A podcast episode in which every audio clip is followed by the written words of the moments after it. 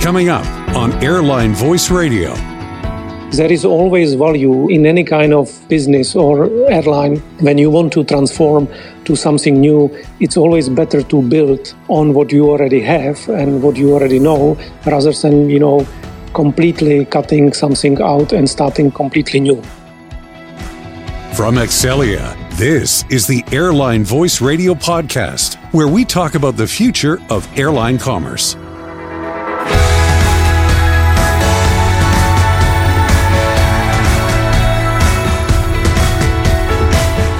Welcome back to Airline Voice Radio and the Reaching New Heights podcast series. It's Fergal here again from the Solutions Marketing team at Accelya.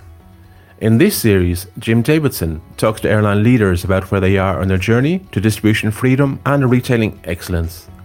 In this episode, we're delighted to be joined by Jiri Marek, CEO of Air Serbia. This year, Air Serbia is celebrating its 95 years in operation, making it the world's eighth oldest airline. You'll be seeing a special emblem on its planes to commemorate this major anniversary. Jiri himself is a 20 year veteran of the airline industry, having been an important part of Malev Hungarian Airlines, Czech Airlines, LOT Polish Airlines, and Alitalia. In January this year, he took on the CEO role in Air Serbia. Now, Jiri has debated throughout his career whether revolution is better than evolution, and you'll have to hear what he decided in the podcast. And now over to Jim and Jiri. This podcast was recorded in June 2022. Thank you for joining us. It's really good to have uh, airline CEO on and really uh, get perspective. And we're going to talk about what's ahead. And I think first thing that's ahead, I understand Air Serbia has a big birthday coming up. Can you tell me about that? Yeah, I would say it's uh, we are more excited. We will be celebrating uh, 95 years uh, still in operation. It's uh, eighth oldest airline still in operation globally. If we start with our predecessor Aeroput and going through uh, JAT Yugoslavian Airlines and Airways, and which uh, big rebranding in 2013 uh, together with Etihad Airways and started as Air Serbia. So we have the big event coming up, and we are looking definitely forward now I, am assuming because I, I know you um, you haven't been there for 95 years so uh, let's talk a little bit about you and and kind of your tenure uh, in the industry and and then ultimately um, how you ended up at Air Serbia and then we'll get into some of kind of your directional plans for the airline going forward. But let's start with you well, definitely, I cannot compare my, uh, let's say, career uh, with 95 years anniversary of Air Serbia.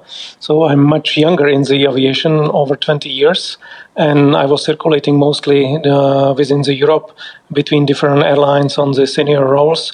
Um, I started uh, my career in Malev Hungarian Airlines and through the Czech Airlines, uh, moving to the LOT Polish and then Alitalia. And from Alitalia, I moved three years ago to Air Serbia. So basically, there where I am, and I took up on the CEO position in January this year and started a new challenge uh, going forward. Uh, was there a predominant area? And you've you've been in a lot of different areas of airlines. Is there one in particular that catapulted your career? I know you touch it all. Look, I was mostly always commercial guy, but uh, I was always very much interested in terms of distribution, ancillary revenue. During Alitalia times, we call it smart revenue. And basically, in overall, like uh, distribution is something which definitely need to change.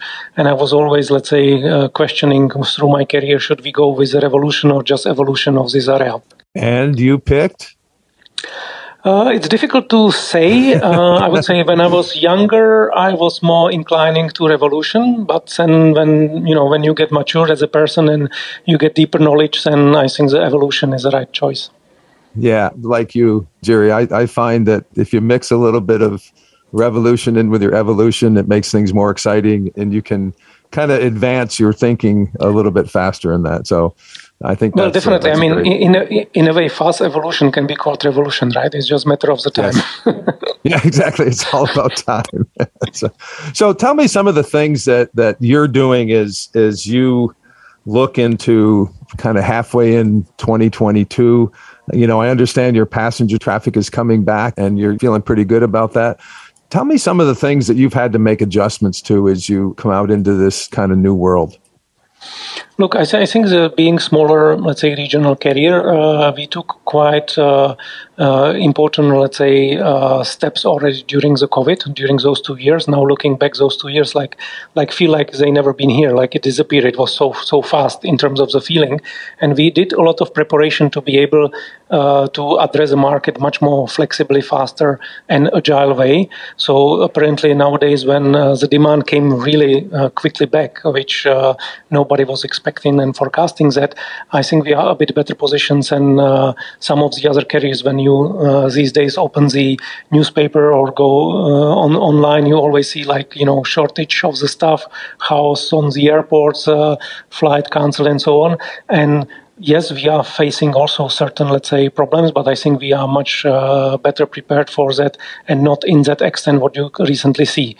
So I would say the main, let's say, what we are facing forward is uh, uh, what COVID changed is uh, that uh, we have to be much more flexible and much more faster on uh, reaction on the opportunities. It's not anymore about like winter summer season. Uh, now majority of the demand is really happening last minute. That's what's changed in terms of the customer let's say behavior and different market segments behave differently. But through all this i think the main things uh, you can see that uh, leisure traffic is very strong and it's coming back and vfr traffic stayed stable. The one which is quite still questionable is uh, business traffic. So we also completely redesign our network. Uh, we announced uh, many new destinations during this year, which are predominantly VFR driven and uh, leisure driven. Yeah, and I think your comment about the last minute demand um, pre COVID, it was somewhat predictable and counted on, and we knew the routes and we knew the passengers and we knew their behaviors. Right now, I think as I talk to airline executives around the world, um, they're echoing what you're saying that we don't necessarily always know where the demand is coming from. And we have to have a structure, whether it's a route structure, destination structure, to respond to that. What were some of the changes that, you know, the traditional forecasting didn't work? And what are some of the things that you had to resort to kind of respond to some of that last minute demand and, uh, and reacting to that? So I would say we had to adapt and change the internal processes and also some of the, let's say, forecasting modeling, especially in the revenue management, where you cannot simply rely on the historical data because your capacity changes year on year are dramatic. And if you will be comparing also to 2019, that market was totally different and changed completely. So your booking window basically narrowed down to last 10, 8 days when more than 80% of the demand is really happening in last eight days and on some of the routes is even last three days so basically you move immediately from kind of mid-term long-term planning to the short-term planning. So majority of the things we are having the daily review of the booking developments on different routes and adjusting the capacity accordingly. Obviously that you can do if you are small and able to react fast. If you are a bit bigger airline i think it's much more challenging. And in terms of the forecasting we had to simplify also our let's say fare structures, RBD structures. During the COVID, we completely eliminated the YQ surcharges and, and went with the simple everything is included uh, in a fare component because otherwise, you know, uh, if you have a big disproportion between the fare and plus, let's say, 30 40% YQ surcharge, you are managing those things uh, a bit differently, mm-hmm. they behaving mm-hmm. differently. So basically, we including the YQ back uh, in a fare yeah. and managing uh, on the fare we implemented the dynamic availability, so to also addressing, um, you know, the quick changes on more, uh, let's say, time manner rather than, you know, reviewing the historical data with, let's say, one day delay of adjusting the fare. And we are continue to also work on some of, of the pilots uh, using some, let's say, machine learning technologies uh, to implement even much more uh, personalized pricing. Wow. Yeah. I think your point is the ability to adjust that is not something that we've actually experienced in the airline. There's actually not a playbook um, that talks about essentially instant demand and changing demand um, very quickly. And it sounds like you did a number of, of, of preparations during some of the the downtime that actually enabled you to to kind of have that structure in place to respond quickly. Uh, is there anything that, as you look at airlines, you know, around the world and how people are responding to it, is there any kind of one or two key learnings that, that might be helpful for people that are listening to this uh, podcast? Look, look. I think. I mean, uh, we are all more or less all airlines are in the same business, right? So either you can do the business to be successful in a lower cost, or to do something better or smarter than the others. And I think the airline industry learned pretty quickly that the best practice sharing is one of the key, uh, let's say, parameters of the success as well. So if somebody can master one area, the others can easily learn from. I think where we all struggling actually is that despite many airlines learn to be flexible and fast adapting to the demand changes uh, in terms of the network and commercials, uh, the operationally we are still a bit more conservative as, as an industry. Um, you know, we are operating in many many areas in let's say monopole infrastructure. Um, we have the supply chain which is quite uh, limited, and you know these kind of supply chain and infrastructure constraint they are a bit less flexible in terms of the adaptation to the fast changing uh, environment on the mm. demand. And that's basically what you see now is this staff shortage going through the predominantly Europe, but I think it's in uh, more areas of the of the world as well. And basically, in many ways, it's forecasted that to, to reach back to some, let's say, proper stuffing, it will take between 12 to 18 months. But the question is, in 12 and 18 months, are we having another global right. wave of some pandemic or something, and we should again adjust uh, the stuffing? So, so I think that during pandemic we learned to adjust let's say commercially and in terms of the product and proposition to the customers but i think uh, we need to put a bit more effort all of us not only on our own operational let's say readiness but also all the other let's say parts of the value chain which we are relying on.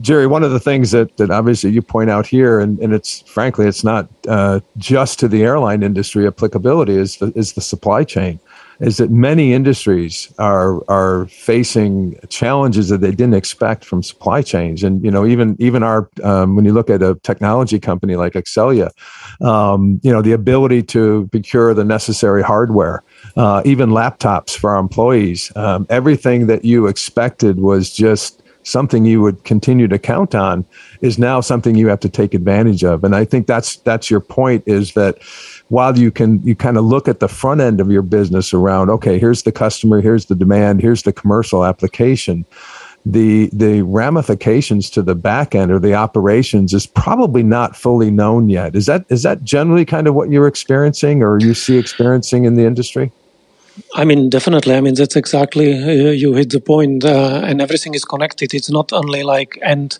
end to end circle within the airline or within the aviation industry. I mean, the impact of, for example, on the supply chain in terms of the logistic, um, it's related also to you and delivery of the spare parts and, you know, other things. Also, let's say the different, for example, if we touch on the IT suppliers, different of your IT suppliers are in different part of the world with different, let's say, reaction time and measures to the COVID in terms of the working from home or reduced working time. So each of the IT suppliers basically uh, implemented the different methods how to address your needs, and some of them still, you know, are are close on very reduced, so you need to adapt to that as well. And it's just showing that aviation is not only, you know, uh, part of the global. Uh, let's say global market in terms of the transporting the passenger, but it's basically the part of the whole global, let's say, economy, and everything is uh, extremely connected. Yeah, and and you know, I've I've always been a, a, a, true believer that the airline industry is is is glue when it comes to the global economy. And I think this, you're right, the supply chain that's connected to our industry is uh, is very interesting and getting a lot of view right now. Um, one of the things I wanted to talk about is kind of you mentioned it working from home and i don't know where you guys are but but generally how is that adjusted um, or is that impacting air serbia? You, i mean obviously you have employees um, scattered throughout. Um, are you a full work at home or hybrid or full at the office we never really had the full, let's say, uh, closure because when, when the COVID hit first time and we uh, we have to stop uh, commercial, let's say, schedule operation, we basically just transform ourselves and you know transform the supply chain. Uh, like for the medical, uh, we had a lot of repatriation mm. flights, so so we continue to operate as the airline. We put more for also, let's say, uh, on the maintenance, let's say fleet renewal, um, digitalization, and some other projects which we couldn't really uh, put uh, sufficient resources when we've been in a full operation. Mm. We just speed those projects up during the COVID. So we had to partially, let's say, uh, working from home, but it was only very short, I would say up to three yeah. months. And then Serbia as a country took uh, quite, let's say, quick reaction on the COVID in terms of the the measures, vaccination uh, and penetration went very high. So here's a live return relatively very quickly uh, to some new normality. Yeah, we call this the new normal, and we keep thinking. I'm not sure we, we believe that yet. That we think there is eventually going to be a snapback. What's what's your crystal ball tell you? Are are we in a situation that um, has got more permanence to this kind of view of the world, um, or do you think we'll snap back, um, you know, r- very rapidly? Look, I think it's it's very interesting questions, and you can have different views on that. But I think that uh, whoever try to call something new normality is basically that you are looking for some stability. Uh, that's right. what you mean when new normal. But I think it's better maybe to look it on that this is not anymore new normal or stable, let's say, environment, it's better to look that this will continue to be the volatile uh, and dynamic changed environment. And it's better rather to accept that fact and see how quickly you can adapt to the changes and be flexible rather than hoping that tomorrow finally we have the new normal yeah. and be, be shocked two, three days later that, oops, it's not anymore new normal, we have again something. So I think that the whole speed of life uh, in last let's say decades became so um, let's say dramatic and volatile that a lot of these things which are happening nobody ever could forecast it and i think that now trying to stick some uh, light at the end of the tunnel that from tomorrow we are returning to some uh, yeah. old, let's say, business models or, or the new normal. I think it's better still just, you know, to accept uh, what is it and just, you know, don't spend too much time on the past or dreaming about the future because you are losing the time of the present. Yeah, exactly. You you you uh, have used this phrase, uh, Jerry, value evolution, and and I think that has, I, well, from what you talk about, it's kind of helped you see the vision in terms of, of where you want to take your airline. Can you talk a little bit about value evolution as you see it? Yeah, so I mean, let's say it's going. I started to use these terms, uh, I would say maybe 10 years ago.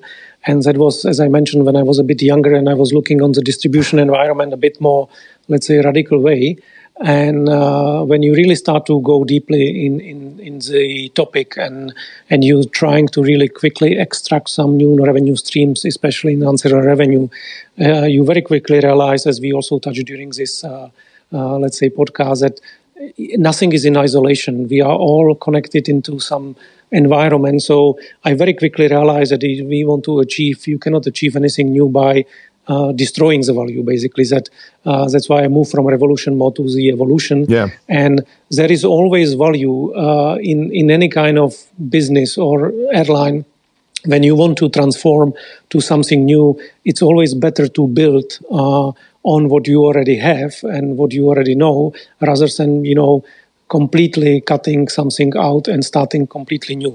Uh, because you need to let's say convince the teams uh, being behind those idea to support this idea because otherwise if you if you don't go that way it's just better you know to go and start some new airline on yeah. on, on, the on the uh, let's say completely green field rather than trying to transform yeah. something and you know when i realized that and we we started to also involve different suppliers to help us to build this value um, we always succeeded um, on that journey yeah, it's not just throwing out everything and, and starting anew. Let's talk a little bit about the role that you believe technology plays in the airlines right now. Is you know historically, and I've been in this industry for a long time, longer, not 95 years, but but a long enough time.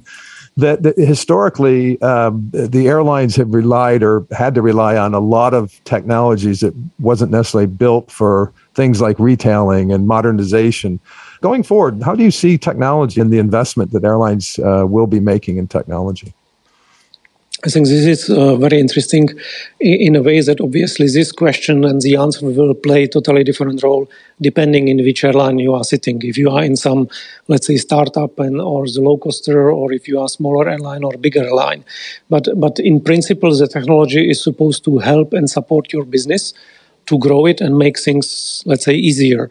However, the problem we are facing still in, in majority of the airline is that the technology is rather limiting us uh, mm. in, in certain things which we won't like to do. And the main constraint I see currently is that in many of the areas we already have been able to found, let's say, the suppliers or to develop, let's say, certain pilots program where certain pieces of the business you already can master using the technology, especially, mm-hmm. let's say, mm-hmm. in terms of the uh, e-commerce, let's say, ancillary revenue, revenue management system, and so on. Where we are still missing, especially as a smaller airline, something which will start to create the technological bridges between the different departments of the airline and different areas where still many of those technology, despite even they are being from same providers, they are not really communicating together properly enough to offer you the end-to-end view of the whole cycle. And there, what I see is the biggest, let's say, constraint forward that you know whenever you implement something new let's say new payment gateway alternative form of payments uh, new let's say booking uh, engine on your web uh, new mobile right. app the, the, the, the, biggest let's say struggle is how you create the internal let's say connection and patch uh, uh, that these things communicate properly together and actually answering back to the basics that the technology is here to simplify your business, make it more effective, and uh, help you to grow. And that's where a lot of airline I see currently they are investing heavily to answer this. Uh, questions, and I rather see that many of them are rather creating more complexity than actually more simplicity our earlier conversation, you talked about the need to be in, in, a nimble and and be able to react. And and if we've got technologies that that generally um, limit us to some siloization within the airline, I think that's uh, that's something that certainly I'm very interested in. Is is the the leader of a technology company that that we have to take a relook at at how we deliver technology, and and really you have to you have to take it from this is not just a bespoke product. This is a this is a technology that has to span the the kind of the influence across all connected systems. And i think that's a different way that technology has to be looked at. It's it's it's not just one department buying a piece of of software. You know the rm system has to understand um, ancillaries. Uh, the settlement system has to understand how we settle dynamic prices. And so there's a lot more questions I think that have to be asked as we evolve this technology. So I think you're right, and and that's music to my ears. Um, and part of what uh, my message to you and other airlines is that what airlines have in place today, uh, it may be a solid foundation, but I do think, as you say, we have to get to how we start looking at things from end to end. And that will really open up the ability to be much more creative and customer centric. So um, I want to thank you very much for joining this episode. It's been a real pleasure talking to you. Jerry, thank you so much for spending time with us today. Thank you for your time as well and for interesting question. And definitely, I hope to uh, come across you on uh, some of the conferences finally in person and we can have this continuous chat on the technology development. Absolutely. Jerry, thank you so much.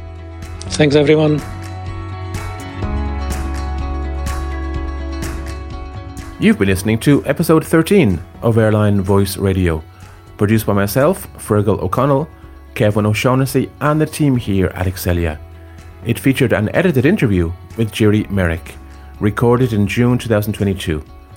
To learn more about what we do here at Accelya, check out the show notes or visit us on accelya.com.